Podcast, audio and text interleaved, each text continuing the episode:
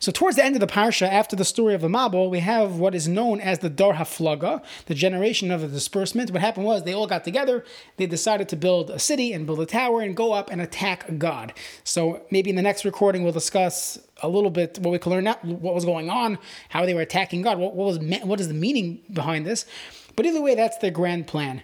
And the way Hashem stops this activity is he changes the language. That originally they all spoke the same language, and now each one spoke their own language. This was the, the origin of the 70 languages. And Rashi explains, one person would ask for a brick, the other person's bringing cement, and they'd be upset at him, he would knock him out, and they would start hurting each other. And this caused a huge fight, and everybody went their own way. And this was the end of the of the generation trying to attack heavens trying to attack Hakadosh Baruch Hu.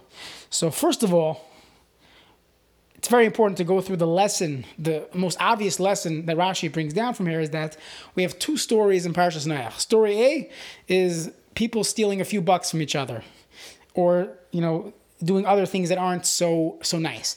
And story B is literally going against God, which is, as Rashi explains, Pashtu Yad Be'ikr. They went against the most fundamental thing, God running the world, God's existence.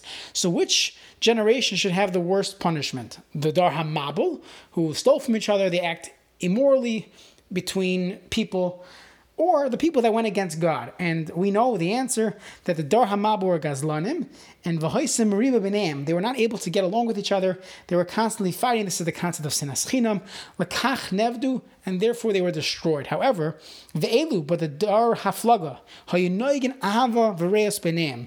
They got along with each other. Shinamar Safa Echas Udvar Machadim. So what do we learn from here? Very uh, fundamental lesson. Lamata Shasani Hamachlaikes that machlekes between uh, uh, uh, two people. Hakadosh Baruch Hu hates so much, and he's willing to destroy the world for it. And we know Chorban Bayis Sheni was because of machlekes.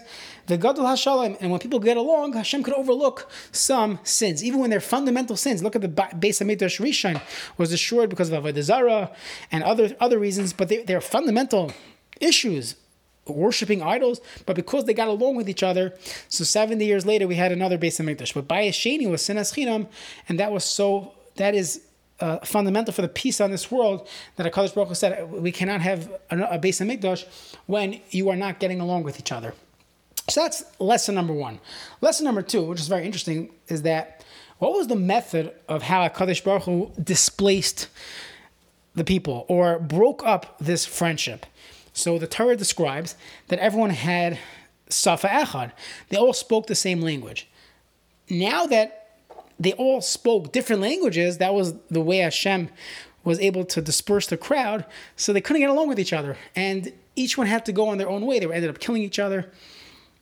And I think when we look at a community, we look at uh, people, friendships that are going strong, and then they get dispersed it's really the same phenomenon. It's where originally we all spoke the same language, and now we don't understand each other, and therefore we have to go our separate ways.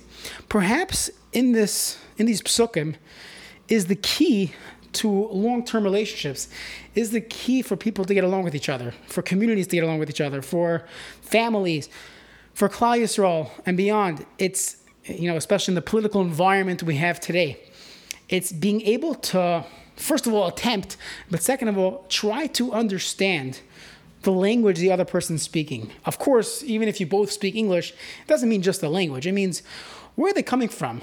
To, to listen, to daher, to understand where they're coming from, what bothers them, what are they saying, and that's the ultimate bond that, that people could have when they could understand each other.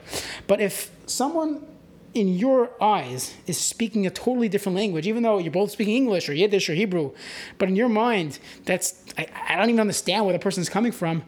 Then you won't be able to get along. You won't have shalom and ava and reas. That only comes when you're speaking the same language. And part of that is spending the time, having the sensitivity to just try to figure out where the other person is coming from, and and figure it out together. So that's that's a message we could definitely take uh, regarding shalom and regarding why they had a less punishment because they all got along with each other as long as they spoke the same language.